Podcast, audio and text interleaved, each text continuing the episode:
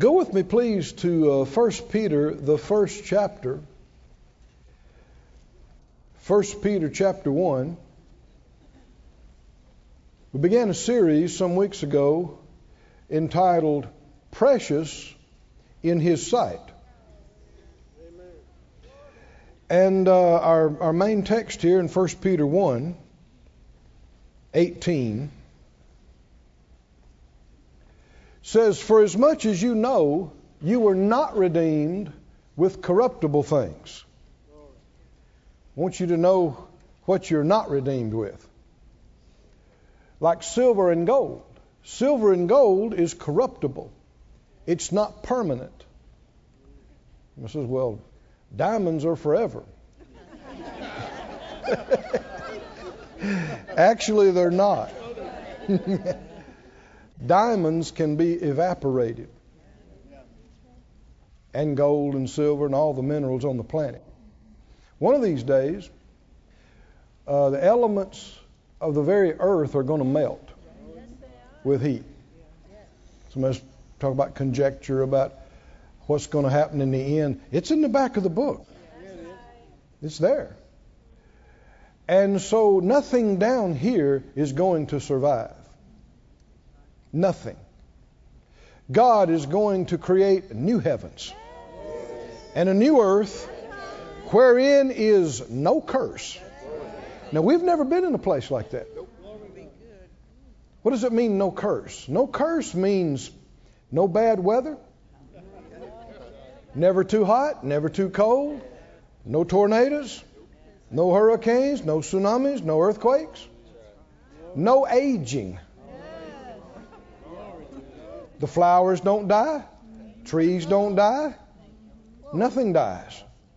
No pain. No sorrow. No crying. No dying. We've never been in a place like that. We were born into this place. And even in its fallen condition, it ha- there's so much beauty still here. It's difficult to imagine what it was like when Adam and Eve first saw it. But we're going to find out, because God is going to recreate a new heaven and a new earth. But elements down here that money's based on were not valuable enough to buy us, to redeem us. There was only one thing in all the universe that was precious enough, valuable enough to redeem us, to buy us. How many know you've been bought with a price?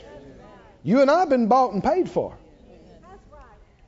Come on, somebody say, I've been bought and paid for.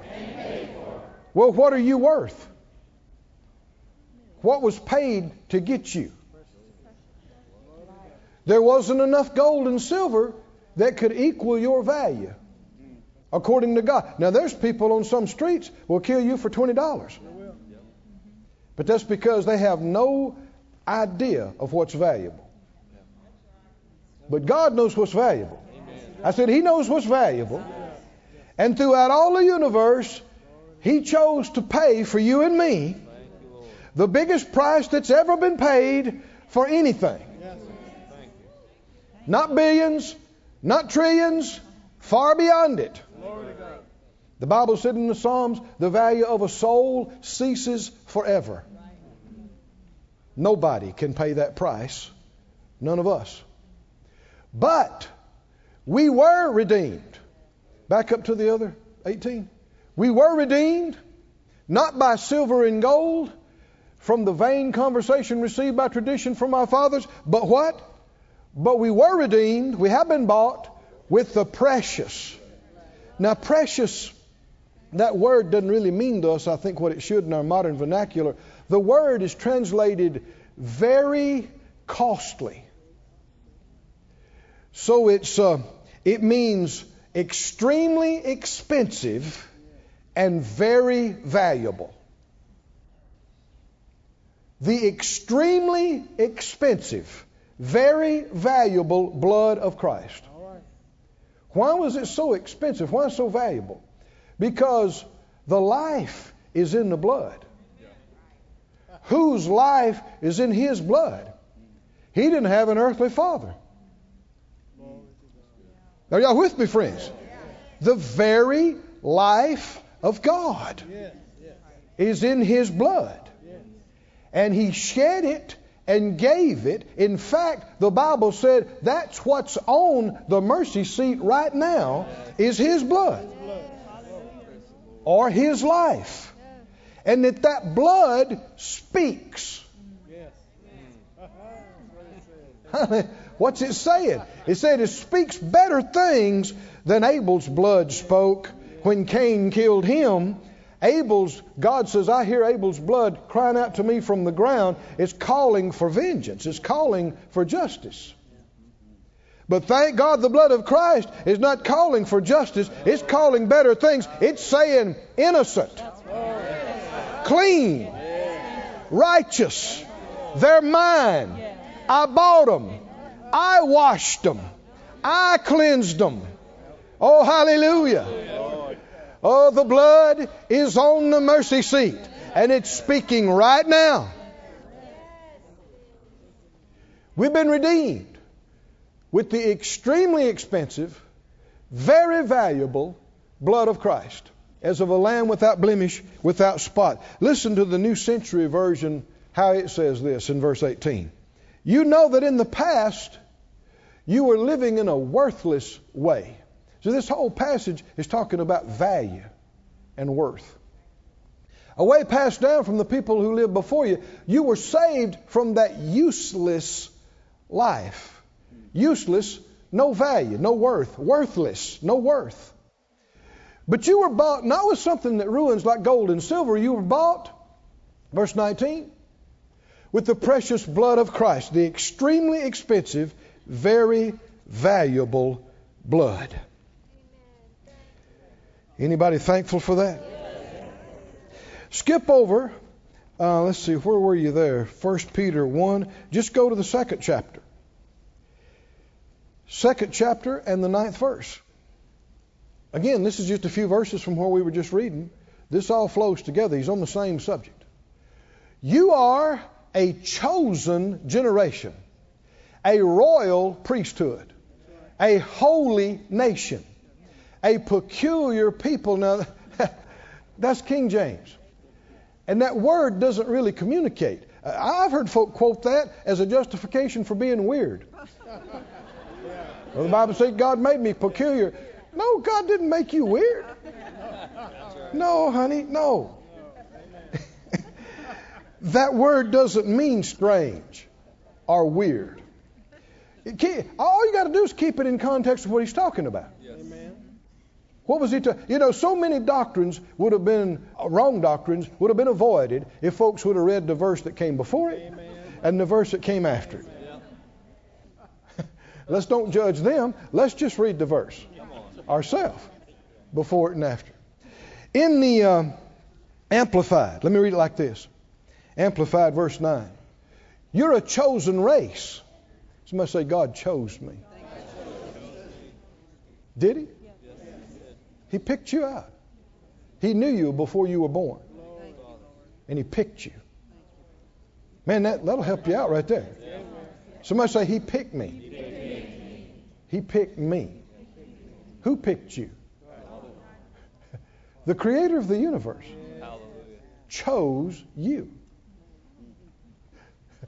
When, uh, years ago, and I don't have to share this with you, but I will.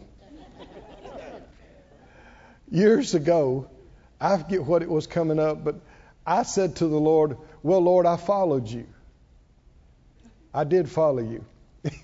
He said, and I don't mean I heard a voice, but inside me, like you'll speak to anybody if you'll listen. It comes up from your spirit, enlightens your mind. He said, uh, after I chose you and dealt with you how many times and got you, huh? Come on, are you listening? Then you chose me. You know what the scripture says? He chose us before we chose him. And he loved us before we loved him. Is that right? And it was only because he chose us and loved us and had mercy on us I mean, most people in here did not respond and accept him the first time around. Amen. A lot of folks not the tenth time. Amen. So yeah, you finally got around to choosing him, but it was after. Right? You're a chosen race, a royal priesthood, a dedicated nation, God's own purchased special people. Now that's a vast difference from what we think when we hear peculiar. God's own purchased special people, that you may set forth the wonderful deeds and display the virtues and perfections of him who called you out of darkness into his marvelous light. One of our main reasons for existence is to give him pleasure and give him glory. Is that right? Everybody that, that sees us should think God is real and God is good. Yes. Look at them. Amen. Look what he has done for them. Amen. To show forth the wonderful deeds of God and display his virtues and perfections, his grace and his mercy of calling us out. Say it out loud. Lord, let everybody see. Lord, let everybody when they look at me, look at me. Let them see you. Let them see, let them see what you've done, what you who you are. How good you are. How great you are. When they see me, let them see you. In Jesus' name. Is that your desire? That'll be the happiest life for us too. He went on to say in verse ten, once you were not a people at all, but now you are God's people. Once you were unpitied, but now you are pitied. And have mercy. Uh, the C E V says, once you were nobody, now you're God's people. Amen. The Message Bible says, from nothing to something. From rejected to accepted. I used to be nothing. Now I'm something. Not because of what I've done, because of what he's done. The New Living says, once you had no identity as a people, but now you are God's people. And we, if you haven't been with us, go back and get the previous messages. They'll help you out. Won't cost you anything. Go online, download them. Go back in the Word Supply. Get a hard copy. We went into some detail about who am I and what am I? What gives me any sense of significance or my identity. And I, I went over with you as a, as a boy and as a teenager uh, and as a young man, what I, I saw how I had found some identity. I, I was my parents' child and son. I was uh, in our, where we live, there were certain families that there were, you know, numbers of, and, and I was part of the Moore clan. I'm a Moore boy. And that means things both good and bad, depending on who you talk to. and, and then later on, I got into sports, sport fighting, and that was part of my identity.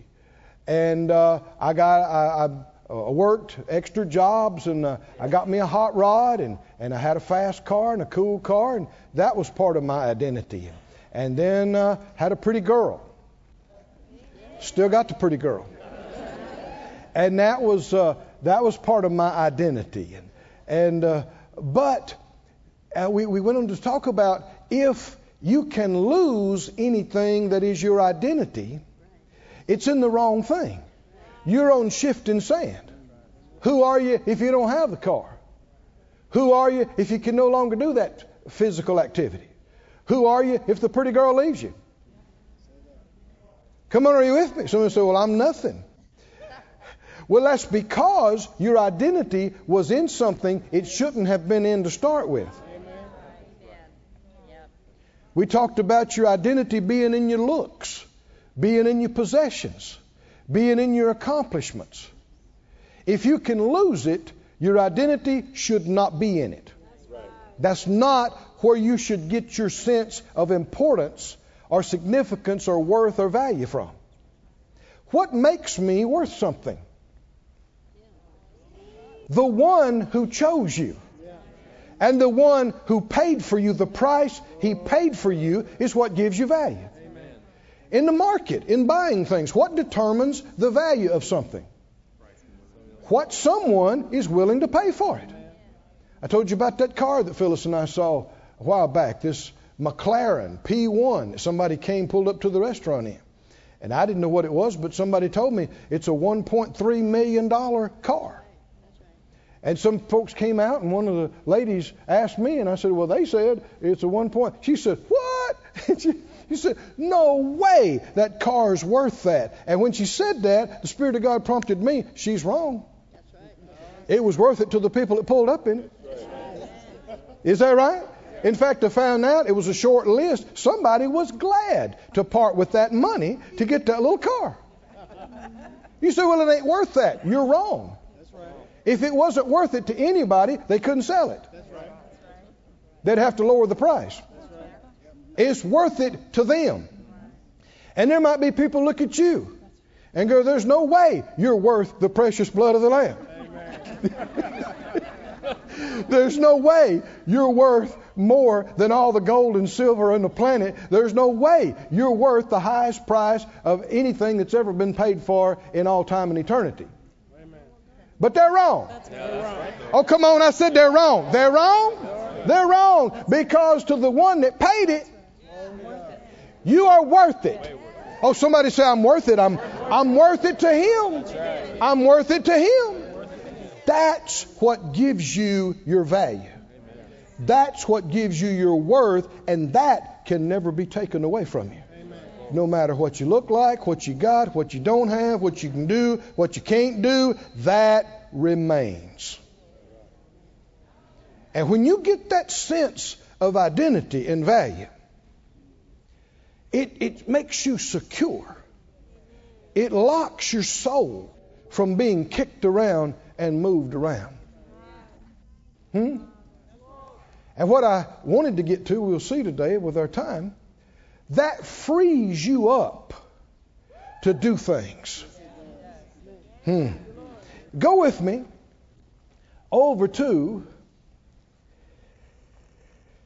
First Corinthians, the twelfth chapter. First Corinthians twelve, people all over the planet are experiencing identity crisis. I mean all over the place.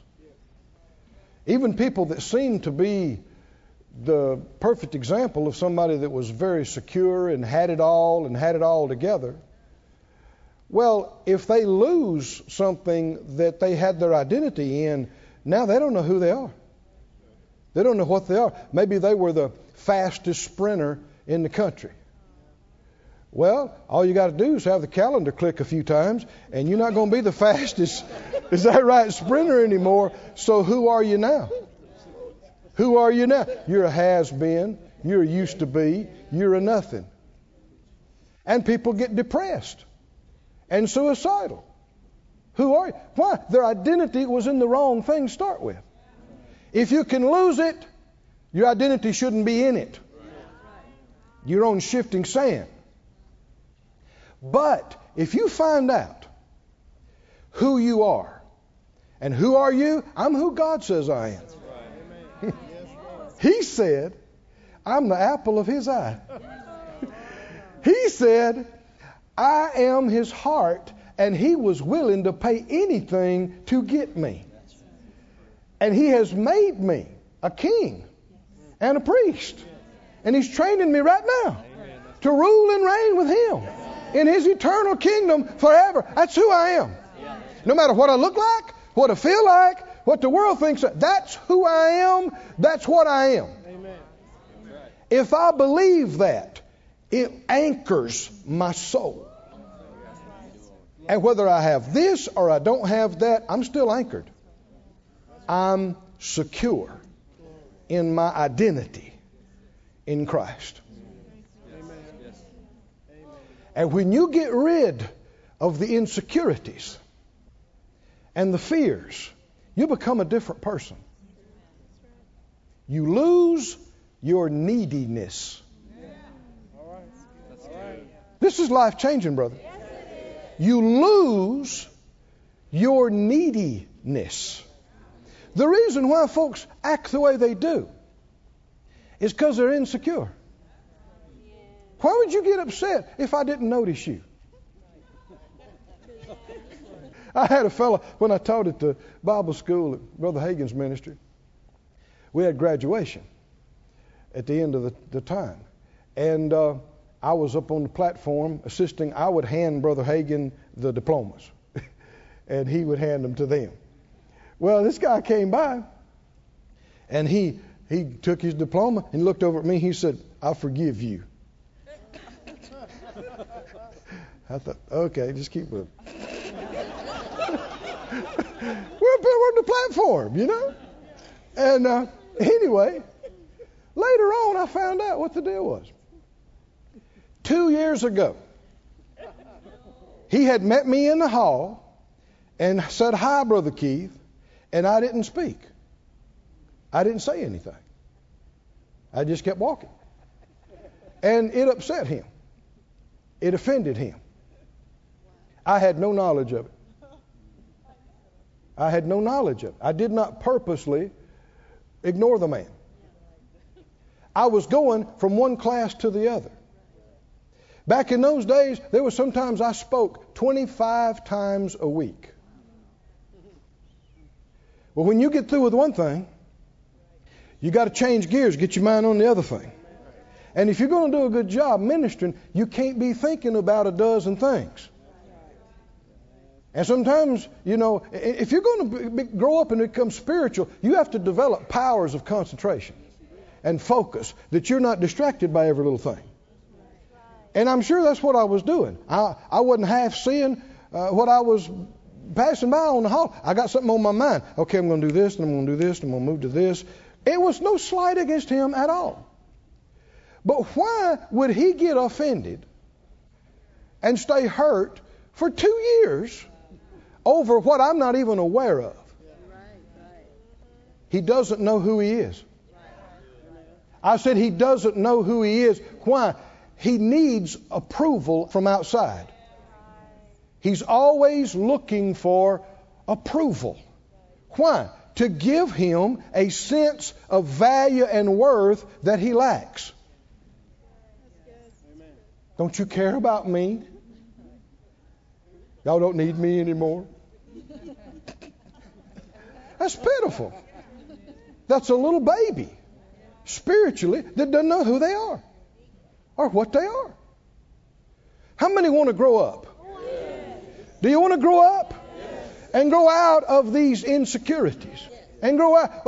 Well, maybe somebody did mistreat you at some time. Or maybe somebody treated you less because of this or that. And it bothered you. It bothered you, it hurt you, because you didn't know who you were back then. Amen. But if you can know who you are now, you can get rid of all that. That's right. I said you can get rid of all that to the point that no matter what anybody says or doesn't say, you know who you are. And you know what you are. Amen. And you know your value and worth to Him. If God thinks I'm wonderful, yeah. Why would I fall off my chair because you don't agree? Amen. Who are you? What do you know? Right? If God says I'm worth a lot, I'm worth something. Right? But it anchors your soul from being needy. Somebody said out loud, "Lord, help me. Find out who I am, what I am, in your eyes, and get completely free from insecurities and neediness and seeking others' approval. I ask it in Jesus' name. I thank you for helping me, working in me, in Jesus' name." It will change you. You'll get a lot more friends. You know, uh, parents and grandparents, some of them stay upset half the time at, at their kids and their grandkids. Why didn't y'all come see me? Y'all never come see me. So they will come see you so you can talk to them about an hour about why they don't come see you. It's not enticing. Doesn't sound like fun, does it? Why? You're needy. That's insecure. You don't know who you are. Well, I want to see them. Well, that's not going to make them want to come see you. That's you being needy. Needy does not draw friends. We're with some people just uh, yesterday, last day or so, had fun with them, enjoyed some things with them. Hadn't seen them in a long time. But we both remarked about it, how that we cannot see each other for months, not say a word to each other, and to see each other and just have a great time. And nobody even thinks about needing anything. We don't need anything from each other. We only want to give something. Low maintenance friend. Like no maintenance friend. How many like some more no maintenance friends? No maintenance. The only way you can be that way is if you know who you are and you know what you are. I'm looking around. I'm looking at you. Don't you want to be free? Don't you want to be free? Free from insecurities, free from neediness, free from seeking people's approval. Something came up a while back. It blessed me. Something came up about being on an internationally known talk thing, you know, to be interviewed. And I thought, first thing that hit my mind is, I don't want to go. I don't care what they think. I don't need the exposure. Why would I need it? If the Lord told me to go, I want to do what He tells me to do. But I got no desire for a million people that don't believe in the Lord to see me while they try to trick me with a question. And then after I leave, chop up what I said and take little pieces and put it together and make me say something I didn't mean. Now, if the Lord tells me to go, okay. But I don't feel the need. It's freedom. Come on, are y'all with me? It's freedom. It's liberty. I don't feel the need to get their approval. I have His approval. Because of what the Lord has done. I have His approval. Mm-mm-mm-mm. Somebody say, thank you, Lord. Thank you, Lord. Thank you, Lord. Thank you, Lord. Thank you, Lord. Verse fourteen, First Corinthians twelve fourteen. He said, the body is not one member, but many. If the foot shall say, because I'm not the hand, I'm not of the body, is it therefore not of the body? If the ear shall say, because I'm not the eye, I'm not of the body, is it therefore not of the body? What are we talking about here? If I can't be that, I'm not any of it. There's some folks that are no longer in the church because they wanted to be this. And if they couldn't be that, they won't come anymore. That's being insecure. I can't be happy unless I got this position. I can't feel fulfilled. We shouldn't need another thing to be fulfilled. I am complete in Him. Amen.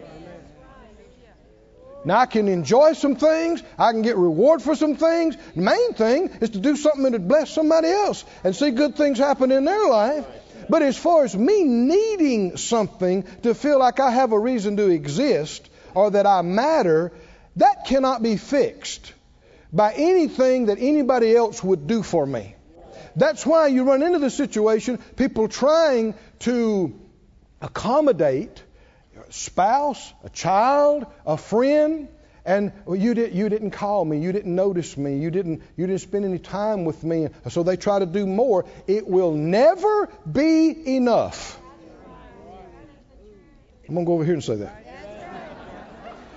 No matter what you do, it will never be enough. Why? Because they're trying to get something from you you can't give them.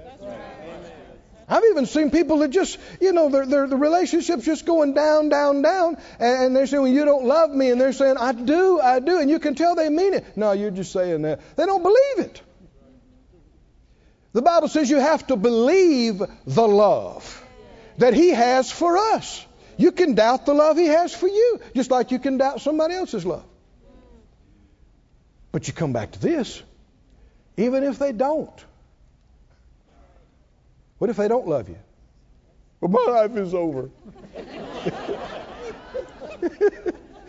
Do you want to be that unstable?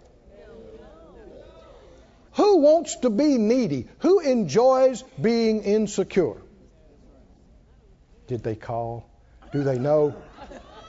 Do they really like me? I don't know. I just don't know. And the moment you do that, the enemy will come and say, they don't. And he will feed you stuff and you go, I think they don't. Well, where'd that thought come from? What if they don't? What if they don't? If I have His love, if I have His approval, if I'm precious in His eyes, does it really matter that much that you don't think so? Selah. Think about that. It's so liberating. It's not, not a matter of arrogance. It's not a matter of not caring about people. It's about knowing who you are in Him. Something else being bigger to you than all the stuff that can pull the rug out from under you. Makes you safe. Makes you secure.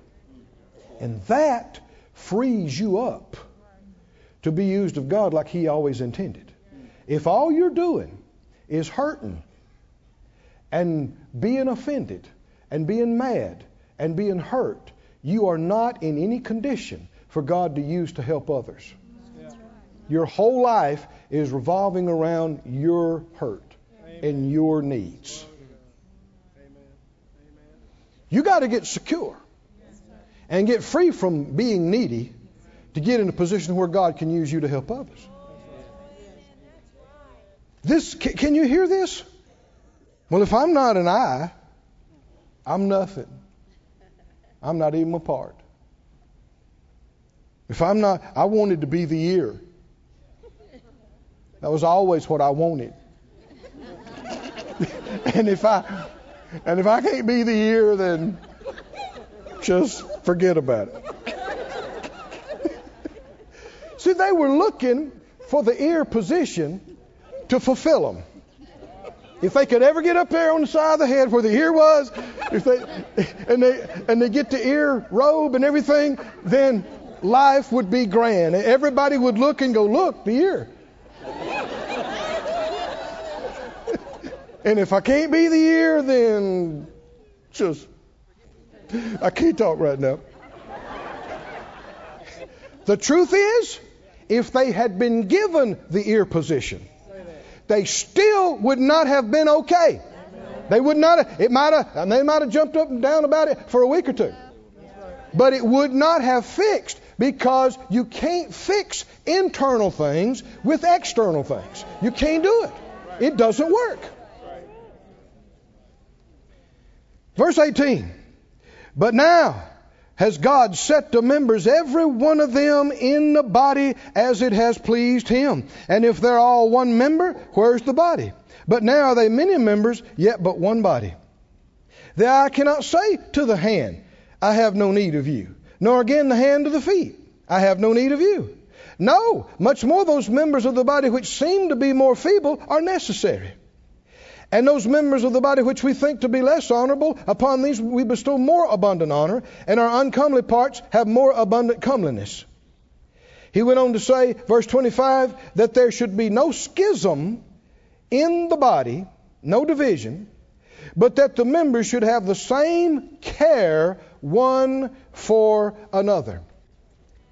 Go, you're there in uh, chapter twelve, go to thirteen. Chapter thirteen. Verse two. thirteen two. He said, though I have the gift of prophecy and understand all mysteries and all knowledge, and I have all faith so that I could remove mountains and have not love. Now, what did I suggest to you for our study? That you, a word you use uh, for that. For love. Value. Value. And I don't, I don't value God and people. I what? I'm nothing. Though I bestow all my goods to feed the poor, though I give my body to be burned and have not value towards God, valuing Him, counting Him precious, counting people precious, it profits me nothing. Now, how could that be? That you're giving all this stuff. You're, you're feeding people. You're housing people. You, you spend your last dime and it means nothing. How could that be? Because you weren't doing it because you valued them. You were doing it for some other reason. What other reason?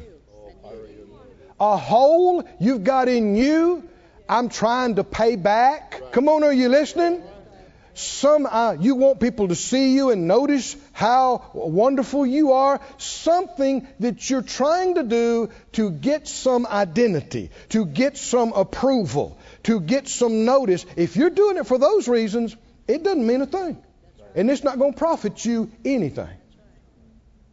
But if you're doing it, because if I give, like we were mentioning earlier, if I give you something that's valuable to me, because you're more valuable to me than that, that's love. I love you more, far more than I do it. Well, that's profitable.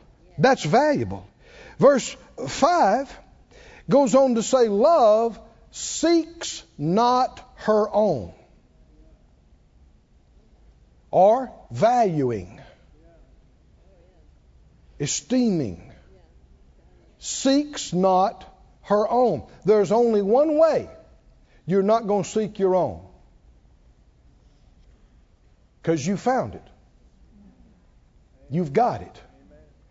You can't be delivered. I don't care how much education somebody has, how much stuff they've got in the world. Uh, people try to put on a good front. But people without God are hopelessly insecure. And full of fears. They may hide them. Number one, they're afraid to die. And they're afraid, even if they've made it in some ways, they're afraid of losing it.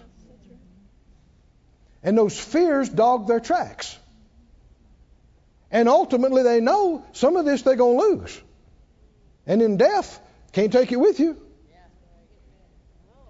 So you can't get rid of the fear. Can't get rid of the insecurities. But when you've got yours, it frees you up to look about helping somebody else. Helping take care of them. Listen to some other scriptures along this line. Said out loud, love, love seeks not, seeks not its own. First Corinthians ten, just listen to these. You don't have to turn there. First Corinthians ten, thirty-one. This is in the N I V. He says, I'm not seeking my own good, but the good of many, so that they may be saved. First Corinthians, what is that, thirty-three. He said, uh, so that they may be saved. And he went on to say, follow my example, eleven one, as I follow the example of Christ. Did Jesus come into the earth on a quest to find himself? To reach ultimate enlightenment. No. No. To seek the approval of the masses. And to convince them to love him so he would quit feeling alone. One time it said they came to make him king. And he just left. Is that right? He just left because the Bible said he knew what was in man and he didn't need any of them to testify about it. Amen. That's freedom. Oh, it's freedom not to need adulation of the masses. Don't need it. Why wouldn't you need it? Because you've already got eternal acceptance and value and worth in the one who made you and chose you and loves you. And he's more real than anything else. And because of that, you don't have to spend the rest of your time trying to find out who you are or get somebody to love you so you can quit feeling worthless. You don't have to spend any more time doing that. You can just spend time helping other people find their place. Oh, come on, can you see this? It's wonderful. It's wonderful. We got to die to who we were. I'm not a Moore boy. I'm God's boy. I'm not a white boy. You can laugh, it's okay. Everybody's so scared of racism, man. Uh, oh, he said white boy. I'm not white, I'm beige. If you're dark skinned, you're not black, you're probably mocha. You know, I endeavor to avoid saying black man, white man. Why? If you're not going to say, look, there's a white man, then why do you say there's a black man? Right. That's good. Or a red man? Or, hmm? Yeah. Right. It's a man. That's right. Amen. Oh, man. Let's get away from those descriptors. Amen. What do you think? Amen. It's just, it, it's not relevant. I don't need to be proud of being white. I don't need to be ashamed of being white. Because that's not my permanent color anyway. Somebody say, what color you think God is? You know, your people say all kind of stuff. You know, I think God's black. I think God's a woman. You hear all kind of stuff. You hear all kind of stuff. Somebody said, nobody knows. Read the Bible. Read the Bible. He's always referred to he in a masculine gender. And the Bible said he's fire. From his loins down, from his loins. What color is he? He's fire color. What color is fire? Well, it depends. Right? It can be white hot. It can be glowing orange. Right? He's not locked into one color. And since I'm a son of his, later on past this life, I may show up one day and I'll be purple. And you go, whoo, Brother Keith, that's a nice shade on you. It doesn't mean a thing. What I'm saying, your identity should not be in your gender, your background, your color. Come on. Don't say, I'm a this. I'm not a white boy. I'm not a Moore boy. I'm God's boy. I'm God's boy. I'm God's boy, and I always will be God's boy. That's who I am. That's what I am. It gives me my value.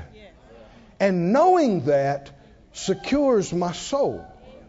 And I don't have to pull on you to approve me. I don't have to. And I, you know, if you uh, if you want to find out some things about this, Uh, let thousands of people see you and hear you every every week. And go on T V. And you will find out how secure you are, because people oh, people will say some stuff, man. I was telling some friends of ours just the other day, I was at a meeting a while back, and I was leaving, and a guy caught me. He said, Brother Keith, Brother Keith, Brother Keith, you on T V? I said, yeah, sometimes. And he said, my wife just loves you. She listens to you. He, he said, I'm not much on you myself. But she loves you. In other words, kind of say, I don't know why, but she, she does. Should I leave going, well, why don't he like me? Why don't he like me? Go back and tell Phil, you know, that guy said, he, he ain't much on me. He don't like me. What did I ever do to him? I'm just preaching my heart out, trying to do the best of it. That's not his problem. That's my problem. That one guy followed me out of a place one day, uh, this years ago, and he said, I don't believe it. I don't believe it, what you said. I, and I don't like you. I said, you don't know me. If you knew me, you'd like me. I think that made him madder than the other did. But man, if you believed every letter and every ugly email, I've had people just, I mean, do everything but call you a nice fellow. And say, so, you know, you are hurting the body of Christ. And the stupidity and the stuff that you're saying and doing, you you should do the body a favor and get out and stop and quit. Should I go, oh. That's so mean. That's so mean. Why you gotta be so mean? At that point, that's not their problem. That's me not knowing who I am and what I am. Now, if I've missed it, I want to see it and know it and repent and get it right. But if not, you file that in the place, you know, next to the floor. And... and you go on. And even if I did miss it, my identity wasn't in my perfect performance anyway. That's not what makes me what I am, who I am. He loved me before I ever got in the ministry. He paid that for me before I ever knew anything. Somebody say, thank you, Lord. Thank you, Lord. Thank you, Lord. He said in Philippians two twenty-one, He, he talked about Timothy. He said he was going to take care of you like I do. He said, because all seek their own, Philippians two twenty-one, and not the things which are Jesus Christ. Why do people seek their own? Because they got this big gaping hole inside them that they're trying to fill.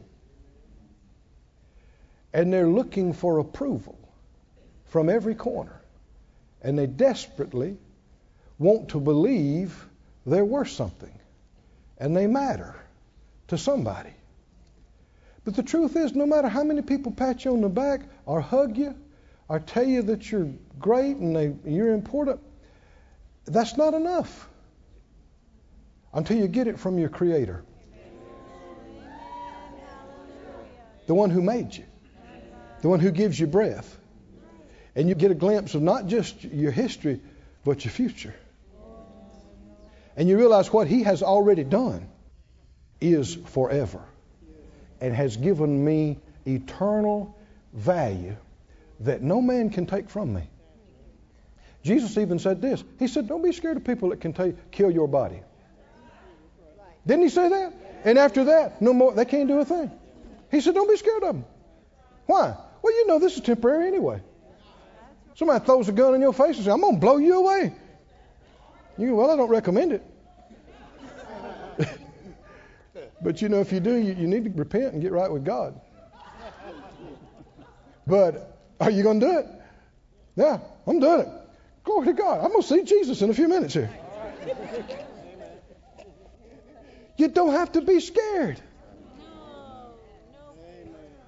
Secure, no fear, valued and precious in His eyes, no neediness.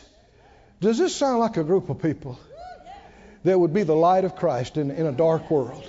Does it sound like a group of people that'd be strong to minister to each other and not be pulling all the time?